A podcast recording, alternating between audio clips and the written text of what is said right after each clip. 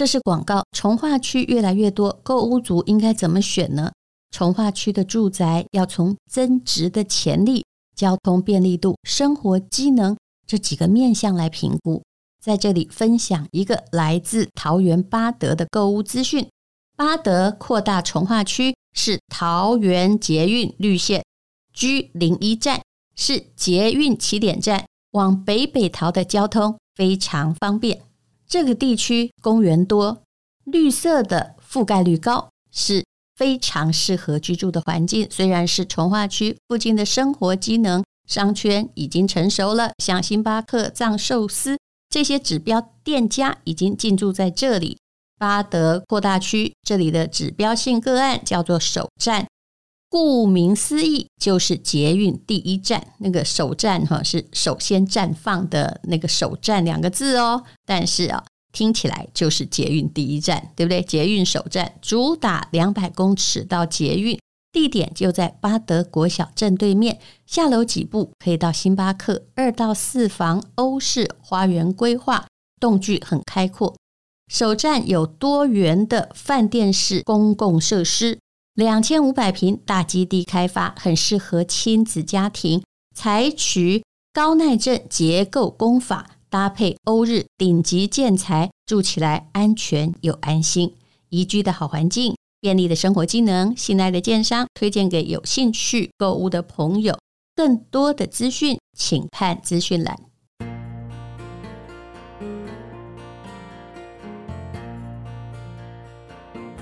天是美好的一天。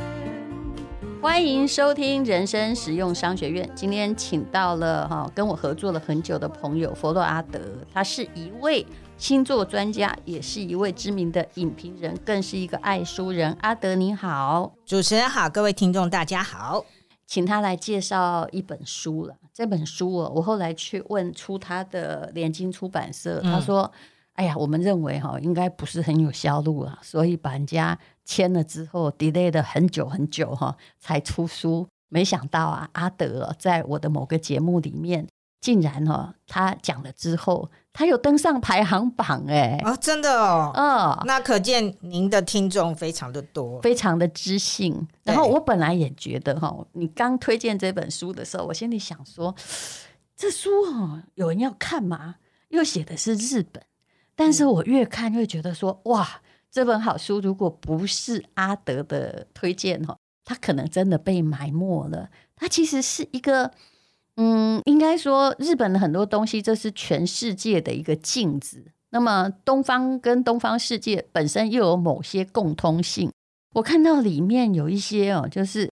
很沉重的某一种这个人生轨道。那以后。我们也可以看看别人，想想自己吧。啊，底层世代，对，这本书是联经出版社出版的，也感谢他们这么有勇气了出版这本书。他们其实也挣扎很久，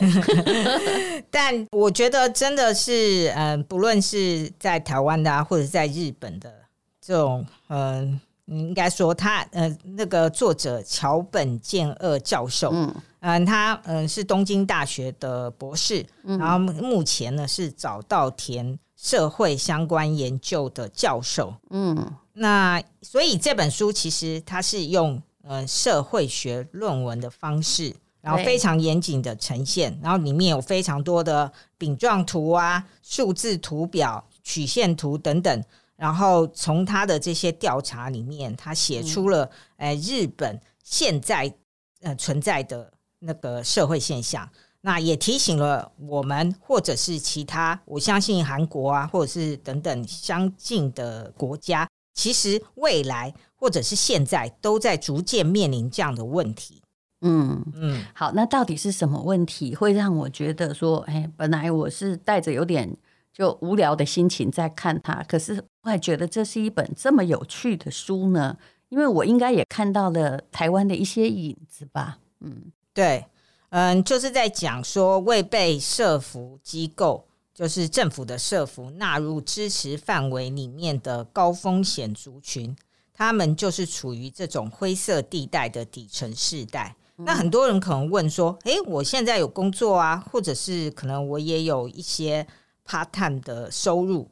我不是底层世代，嗯，但嗯，桥本教授要告诉各位，从日本的经验来看，呃，我们每一个人啊，或我们周围的人都有可能会陷入这样的情境中。只要你呃的工作有所变动，像他这里也有提到，嗯，有一个章节在专门讲说，呃，一些男性，嗯，他们是老年的底层世代，那可是其实在他们年轻的时候，他们都有工作。哦，因为那时候日本的经济非常的繁华，嗯、可是当他们到了五十几岁的时候，然后日本遇到了泡沫经济或者是等等的情况，他们就被那些私人企业给 fire 了。嗯，从此以后，他们就沦落到底层世代。它里面有一个词哈，嗯、翻译成中文叫“坠落”。他意思就是说，底层世代也许不是你一步一步踏进来，对，是突然发生某件事，嗯，掉下来的，对。那里面有一些蛮恐怖的东西，嗯，其实先来讲童年好了，对。如果啊，他因为他是用这个统计数字来推啊，就是谁会掉入底层世代嘛，对，他就会发现说，哎，他们就是有灰暗童年，对人生的影响很深远。如果你童年曾经遭受到霸凌，那不好意思，你真的要争气一点，否则你堕入底层世代的几率是比别人高很多的，对不对？对，对，所以其实这本书啊，父母其实也应该要看，嗯、就是说，呃，因为父母啊，当然自己也要小心，可能会因为被裁员，或者是离婚，嗯、或者是等等的经济家庭变故，然后变成底层世代之外，还有的是要说你们的孩子。因为他在这一本书的调查里面有说，有很多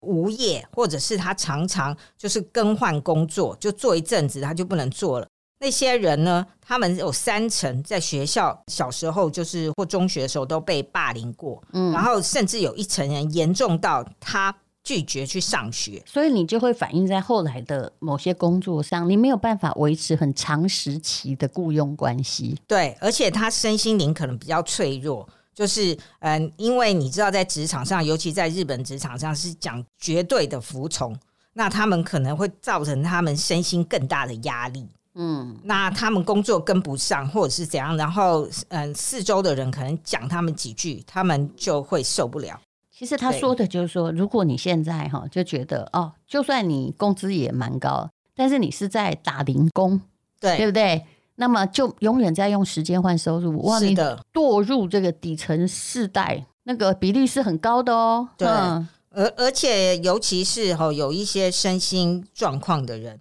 比如身体差了，那有有些人他没有，他他这书上大概有访问过七八个人。呃，这个人嘛，不论男女都有，他们很多都是以前在工作的时候可能身体受伤，然后之后他们就辞掉工作养伤，然后好一点又去工作，然后因为以前的旧伤没有完全好，他们可能有很多嗯比较出众，他就没办法做，然后之后就常常陷入这种养伤，然后之后再工作等等，所以他们有四分之一的人都觉得自己的健康不太好。然后有心理疾病的大概又有两成，也就是工伤，还有你曾经得过精神病，你很容易又掉进那个底层，或者是忧郁啊，就是可能他们以前在学校被霸凌之类。嗯、那他也会提出一个让我们大家比较震惊的，就是说，哎，我们可能想到有些底层世代，他们做这种非典型的，就是很多都是雇佣的或者是兼职的工作。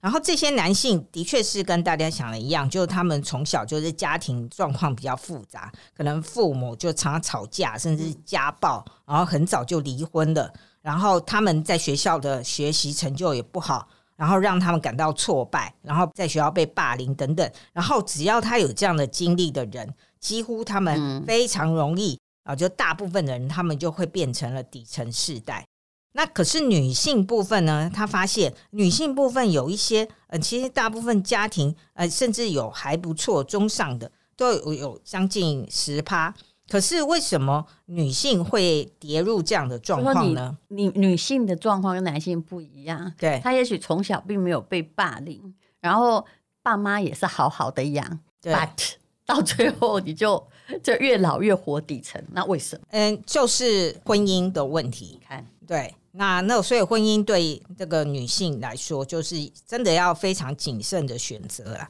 那她们可能因为怀孕，或者是哦，不过他们有很多，大概有三成以上，他们在学校是属于吊车尾的成绩，成绩不好对女人也容易堕入底层。不是啦，应该是说，嗯。就算他们的家庭就是一般的正常情况，但是他们可能因为他们都是吊车尾，所以他们对学习没有什么兴趣。嗯，然后那时候又是属于青春期，可能有一些早恋的行为，然后就怀孕的，很早就结婚了。对，然后他们就觉得，哎，我可能可以透过婚姻，就是变成一个。哎，就是日本的妇女，不知道为什么，他们从小一些电影或者是戏剧就很喜欢洗脑他们，就说三十岁以前一定要结婚，否则是败犬。对对对，然后他们就要哎幸福的家庭生活，照顾小孩，然后每天做早饭，然后还要做可爱的便当。嗯，哎，老公回来要放洗澡水跟拿拖鞋。对对对，还端上一杯冰凉的秘鲁，就是一个贤妻良母的生活，就变成他们所向往的。哦，但是这现实是很残酷的，因为如果早恋或者是很早就结婚，然后对方的经济基础如果不是那么稳固的话，之后婚姻可能会产生了相当多的问题，而且当对方的呃工作不稳定的时候，就产生了家暴，然后等等的情况，要不然他就是忍受家暴，而且甚至经济状况不稳定，他还要出去兼差赚钱。嗯，然后还要养小孩，兼那种就是打零工的差呀。对对对，嗯、然后如果说是呃更惨的话，可能就是风俗业了。那如果呃稍微没不要那么去赚风俗业的钱的话，他可能就是去超市结账。嗯，对，做呃结账的工作，或者是在超市，然后搬运一些物品，然后当这种，然后这些工作有时候就又很容易受伤。对对对，搬东西。对，而且他们要很辛苦，还要兼顾家庭。欸、那如果他不愿意，他就离婚了。那他要带着小孩的话，嗯，那又开始另外一个，又又拿命去换钱。对对对，因为就又需要房租啊等等的，很辛苦的，所以他们就是会沦落到底层世代。这本书我大概一个多月前就看了嘛，嗯、它里面有一章让我们觉得就是一定要看进去的，叫做“家庭主妇这个身份经常与跌落的风险比邻而居”。那它有它的数据跟理由了。可是我在想，嗯，我觉得问题可能不是在于主妇或者是女怕嫁错郎这种传统的归因哦，嗯，而在于你没有一个专长，然后可以获得一个长久的聘雇。或者是，就是你的专长没有办法为你慢慢的换得累积的资产，或你就是直接靠着一个人没有自己的身份，那只要你一有这个不测的话，哈，除非你家里就是财阀，否则的话你就很容易掉到底层去。对，嗯，应该也是说，哈，在日本的社会，他们本来就是重男轻女。而且大部分嗯的高层，就是我记得日本以前也曾经做过统计，就在他们那些大企业或者是政府的相关单位中，能够做到领导阶层的女性是寥寥可数。那所以呢，一般的女性当然诶，应该是也是说，他们从小教育女生就要当贤妻良母嘛。很多以前不是都在说娶妻一定要娶日本太太。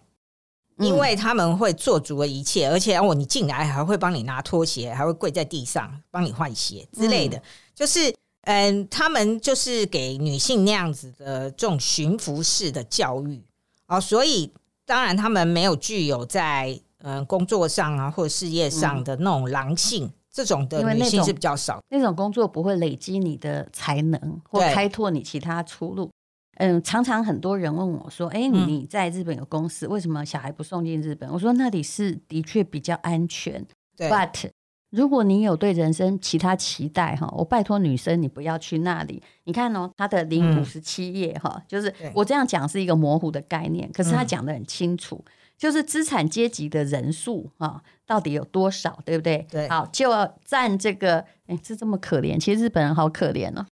我们这里也一样啊，就业人口的百分之四哦，不是四十哦，对啊。可是呢，他说女性的比率呢，在日本其实这算低的啦，也就是他们就是这些算是有资产的阶级，女性大概只有百分之三十五，男性是六十五左右嘛。可是他自己说，你看日本女人有多可怜，这是许多个案在丈夫经营的小企业担任董事的缘故，也就是 这种叫做脑袋机，你可能会被抓去关，或者是老公只是把你安插进董事会，就是他多几张票，你就等于是他嘛，对不对？对对对，你就是他的橡皮图章了。然后那个在一些资产阶级男女所得，你就知道日本女人的天花板有多少。他说，男性呢，差不多年所得是八百万日元，大概就是两百多万台币。女性呢，大概只有三百万日元，大概就是八十万。也就是说，你好像是资产阶级，可是你的资产没有男士平均的，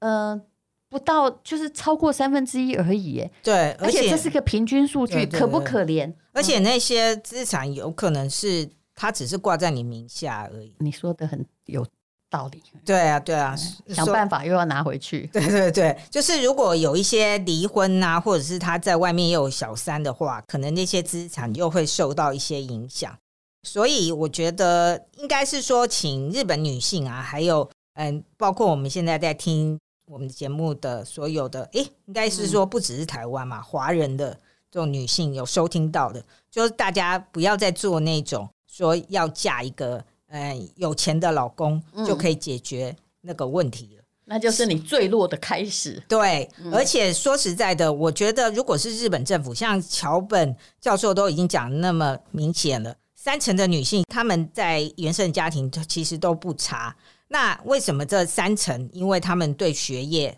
嗯都挂车尾，所以他们在学校不想学习，然后他们也没有学习到什么专长。所以后来他们就诶走向了这个底层世代这条路，所以我觉得，嗯，就是政府啊或教育单位，就是赶快像这样三层吊车尾的学生，你们就应该要在学校的时候赶快帮他们找了。诶，你究竟可能你你不喜欢读书，那没关系，那你们你要学习什么专长，我们帮忙让他们找到他们可以做的专长，让他在那个领域中。很早的时候就赶快经营，然后能够养成才能，然后让他有成就感，而不是让他都啊，反正也没什么成就感，就干脆当那个就毕业就好啊，贤妻良母没关系啊，对，就当贤妻良母就好了。问题是，哎，没有那么多贤夫好吗？就是 你嫁有道理，对对对，你那些男人没有，就是有这么多的女生想要当贤妻良母，可是问题是没有那么多优秀的男性嘛。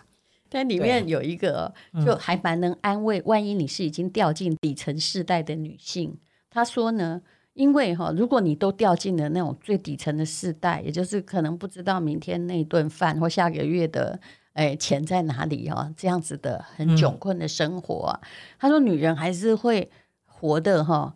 比这个男人好。为什么？因为底层世代的女性。还是有女人之间形成的支持网络，对对。可是男人就会变成你那种孤独终老，对不对？对，而且嗯，在家里一直看着那些名嘴啊或政府的官员讲那话，就越来越愤怒，然后后来就拿刀出去砍人，嗯哦，或者甚至拿枪去毙了首相、前首相。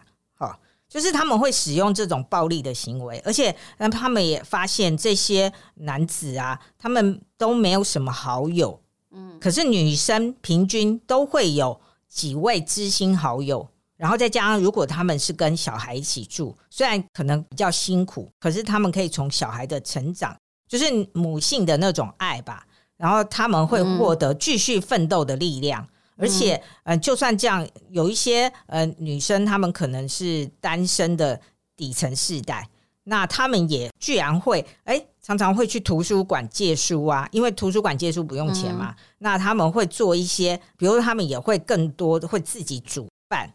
然后从这些。空调或者是等等经营生活，就算他可能住一个小套房啊，或者什么，他也会去把它整理，然后让他自己的生活有一方，就是好像也还是有一个自己干净的小天地，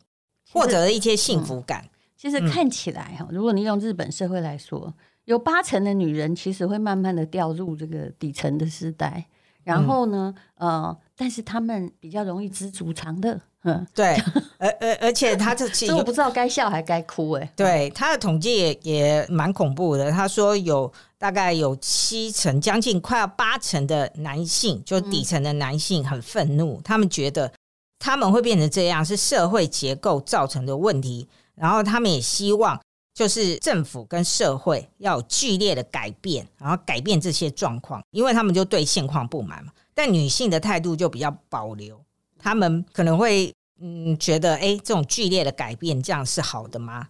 对，所以嗯，桥本教授他也在那边建议说，其实日本比较左派的政党，因为现在的嗯日本的自民党已经一党执政非常多年了，嗯啊，可能四五十年吗？我不知道，就是非常多年了嘛。那其他的小党或者什么，他们其实没有办法动摇。他认为，嗯、呃，其实呃，可以这些比较小的党或者比较左派的党，他们应该要联合这些，提出更多的呼吁或者是什么，就是他们的政见，然后呃，使得这些底层世代的男性或者是女性愿意投票给他们，然后增加他们。就是前进国会，或甚至进而执政的能力。然后他这里，因为他说日本的底层阶层啊，现在大概就有九百三十万人，其实是一个很大的票仓哎。嗯。嗯，但是问题是，就算你在底层世代，你彼此也不太认识，因为他们没有群体的网络，每个都是非常孤独的存在。对对，所以就是要政党。要提出他的主张嘛，就像我们现在也可以看，我们就即将要进行总统选举嘛，就是每个政党可能可以提出他们的诉求，那就是看你想要拿到哪一个区块的票语。有人专攻年轻人，有人专攻什么，然后呃，桥本教授是建议日本的一些政党可以专攻底层世代，因为他们有九百多万人哦。嗯但九百多万是分散在全国啊，对啊，恐怕还是都在乡下，所以你要一直宣传嘛，然后一直把你的理念讲出来啊，比如说什么“有梦最美”，那这就是口号嘛。对，其实念社会学的一定会比较偏向社会主义嘛。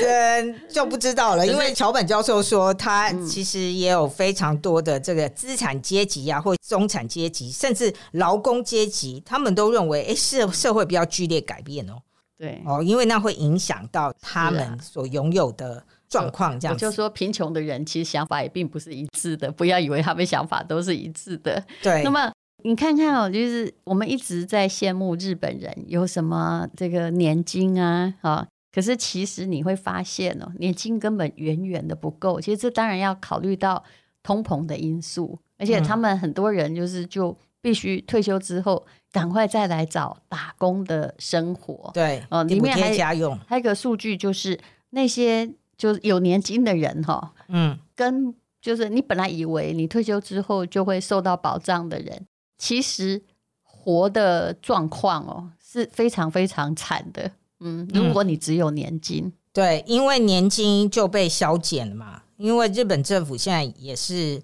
非常头痛啊，因为他们的老人人口越来越多，然后年轻人越来越少，然后他们出生率也一直在下跌，嗯，对，就是应该说就是所谓的生不如死啊，生出来的小孩比死掉的人。生不如死的一些状况，所以面临这样子的状况之后，政府的财政赤字当然就是呃非常吃紧，然后所以就会用一些方法。其实这也不是单单日本所面临到的问题，大家也可以看到法国的马克宏前一阵子他不就焦头烂额嘛？他只是想要把退休年龄延后两岁而已，就引发全法国很多的呃劳工走上街头，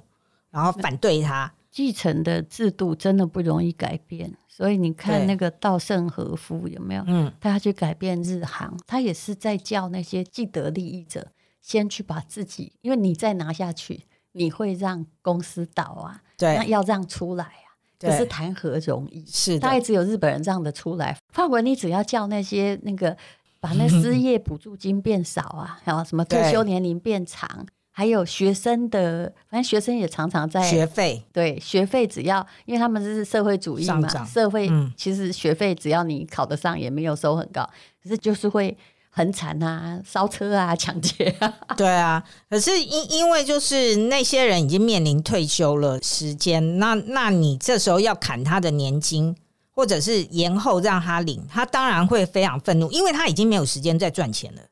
可是他们现在只能杀这些人呢、啊。对啊，可能政府都一样，让我们看看别人，想想自己。对，你为什么不去对付青壮？你也是在这里消减那个已经没有能力反击的人的薪水啊。对，所以呢，这个情况，日本的老人也是在面临年金被扣减这样子的问题，所以他们就不得不。就是，嗯，人家以前说是活到老学到老，他们现在是活到老工作到老，甚至要做到死。嗯嗯，那我们怎么样不要堕落于底层世代呢？阿德，你从书中有看到什么好的建议吗？第一，不要完全依赖婚姻，这个是我知道的。在婚姻中，你一定还要有赚钱的能力，否则的话，危险性真的很高。呃，就是说，如果在学业上可以比较努力的时候，其实。让学业成绩进步，这是一个嗯、呃、比较能够靠自己的能力做到。嗯、那如果真的，这很多人来不及了。嗯、对对对，但但我们我们就是要提醒说，所有的这些父母嘛，就当你的孩子要努力。对，嗯、那如果你是真的是后面的吊车尾的，真的对学习没有兴趣，那就要赶快学习。就是新的技能，嗯，然后很早就把它学起来。比如说做水电工啊，或者什么那些你，你哎，人家说哎，那也没什么啊。其实，哎，你你越早去学习，你的手感啊，或者是你的那个灵活度，然后你学会的速度会更快。对，你讲的就是我们最害怕。我们现在真的看不见哈，那个小孩哈，有的成绩很好，大部分成绩通或不好，你真的不知道说，嗯，当然我们。我们的成就也不是小时候爸妈看得出来，可是有时候你看孩子真的很害怕，说糟了，这个以后要干嘛？对，所以是应该要帮他托管，说父母的作用就是让他们知道他们未来可以发展的方向究竟是什么，然后及早让他们去做。可是，所以我我觉得，就像日本，其实以前也有这样的制度，就是当时嗯统治台湾的时候也有嘛，就是说有很多家里的孩子，然后父母又看哦。那他可能不是对学习没有那么大兴趣，然后他们接着哦，可能就是嗯国小毕业或者是国中毕业，然后他们就去，比如说面包师傅需要人，然后他们就去当面包师傅的学徒，然后什么什么地方需要人，他们又去嗯，比如水电工，然后他们就在那边，呃，吃住都由师傅。然后来处理，然后他就住在那里，然后师傅就是帮师傅的忙，然后之后可能做了几年以后，师傅再教他这些诀窍。这当然中间是一个很漫长的过程啊，对，可是也是一个必经过程。我们前不久有讲到寿司的师傅，嗯，现在日本很缺，因为那个养成过程对太长了，对，大家都没有耐性。但其实你刚刚讲的，如果在学习受挫的话。也许这古老学徒制是好，而且学徒制培养的人基本上都还是 AI 取代不了的人才呢。是的，而且日本现在的寿司师傅的最大问题是，他们比较资深的都被美国还有一些欧美国家给挖走，因为他们用很高的薪水，然后因为日币都大量的贬值嘛，所以他们等于就有点像外劳去国外赚钱再汇回来，然后因为在国外赚的钱。呃，比较高，然后在国内就是，所以日本现在就青黄不接，啊，剩下的那些寿司师傅他们还没有那么厉害，他们可能还不到厨师，所以现在就剩下这些，嗯，然后比较高超一点，或他比较愿意接受挑战，或者他愿意赚美元跟欧元的，他们就到国外去赚钱了，嗯，对，所以日本应该没有料到自己会有一天像这样。嗯，当你有钱的时候，你都没有办法想象自己未来会破落。日本就是在这种状况，对，而且大家也不会想象说，每个人都觉得我们国家好好哦，有年金保障。没有想到，在通膨的状况之下，他真的活得跟无业游民一样的惨。对，而且老年人口一直就日本的人太长寿了，那随便什么九十几岁的。政府也没想到，他们订定这个退休制度的时候，这些人会活那么久。然后政府也没想到，年轻人之后就不生了。可是因为很多年轻人从泡沫世代，他们的第一份工作就不是正式的职员，就是兼职，就是这样的一个状态，所以他们的经济状况不稳定。嗯，他们怎么生孩子呢？是对，其实要从整个社会来解决你的底层世代问题是不容易的。对不对？对，那么刻不容缓。对，嗯，但这是政府可能要有一些作为，但是这这样讲也跟政论节目一样了，讲什么都白讲。那最重要是刚刚阿德讲的，如果你不要掉进那个最下层的话，好，现在请你好好读书，然后不要一直处于被霸凌的角色，你要护卫你自己。结婚之后，你还要有自己的主动的精神的能力，或者是主动的学习能力，不要一直停在重复的事情。还有，男人不要太长，就是更换工作啊，不要卖体力去打零工，因为不久你就会发现说，哎，你会没有体力了，你又掉进底层了。嗯，对，所以希望大家呢看这本书会获得很多启示，当然也是希望。嗯，相关的政府单位，嗯也可以看看这本书啊，就是了解日本的情况。对，因为无用。啊，这是你说的，这是这难道不是事实吗？对啊，也是要告诉各位，难民不是只有来自于别的国家，可能是你四周的人，甚至可能是你是我是任何人。都会变成底层世代，这是联经出版社的底层世代，建议大家看一下，也许你会慢慢去，呃，从里面找到自己生涯的抉择，至少知道不要变成怎样，因为我们没有一个人想要在人类的百分比中哈、哦、变成那个最底层的，不是吗？嗯，好，非常谢谢阿德，谢谢，谢谢。今天是勇敢的一天，没有什么能够将我轻松的一天，因为今天今天又可以好好吃个饭，做我爱做的事，唱我爱唱的歌，吃我想吃的饭，尽量过得简单。做我爱做的事，唱我爱唱的歌，吃我想吃的饭，尽量过得简单。尽量过得简单。这是广告，是泡泡染的广告，只要五十元，染一次十五分钟，让你的头发瞬间真的就会变年轻，变得又黑又好看。这就是我染我的白头发的方法。我实在不喜欢白头发，没有任何的染发剂。没有化学成分，只是要不要告诉你？那泡泡染是我的台大学弟詹前辉他所研发的，一盒呢可以染十次。如果你是短头发的话，而且它的化学药剂都用在台湾规定的最严格的最低标准之下，请你看资讯栏的连接。那么你也可以把黑的加上红的，黑的加上咖啡的，当然。全黑的比较能够遮盖白发，这是最简单的方法了，十五分钟就好了。请看资讯栏的连接哦。十年来已经卖出了千万包。广告，这是上市公司 DV 丽彤生意，股票代号六五三九，超级吓人的委托我们独家的出清特卖。首先是蜂王乳芝麻錠，日本的进口配方。一模一样的配方，买一送三，原价是七千多，特价一三八零，说是出清，但是效期还剩下一年九个月，那是董事长跟我们的友情的关系。那么还有剩下一年五个月，这还是很长的。N M N 超能饮哦，六盒呢，原价上万，特价两千四而已。而且还送你两盒市价两千元的寒天晶冻，这是跟身材的美妙有关系的。还有保养品哦，很棒的组合，包括活萃冻膜、冰原活萃调理露哦。其实听状况你一定不知道那是什么，所以请看资讯栏的链接。两瓶三千五，特价八三八，以及。冰原活萃的丰润霜，这适合中年妇女，还送你五片的面膜，两瓶啊，本来五千多才一二八零，请看资讯栏的连接，实在是呃念不完，因为太好康喽，满两千五就送你天然淡水珍珠别针，为了怕别的商家抗议，只有四十八小时，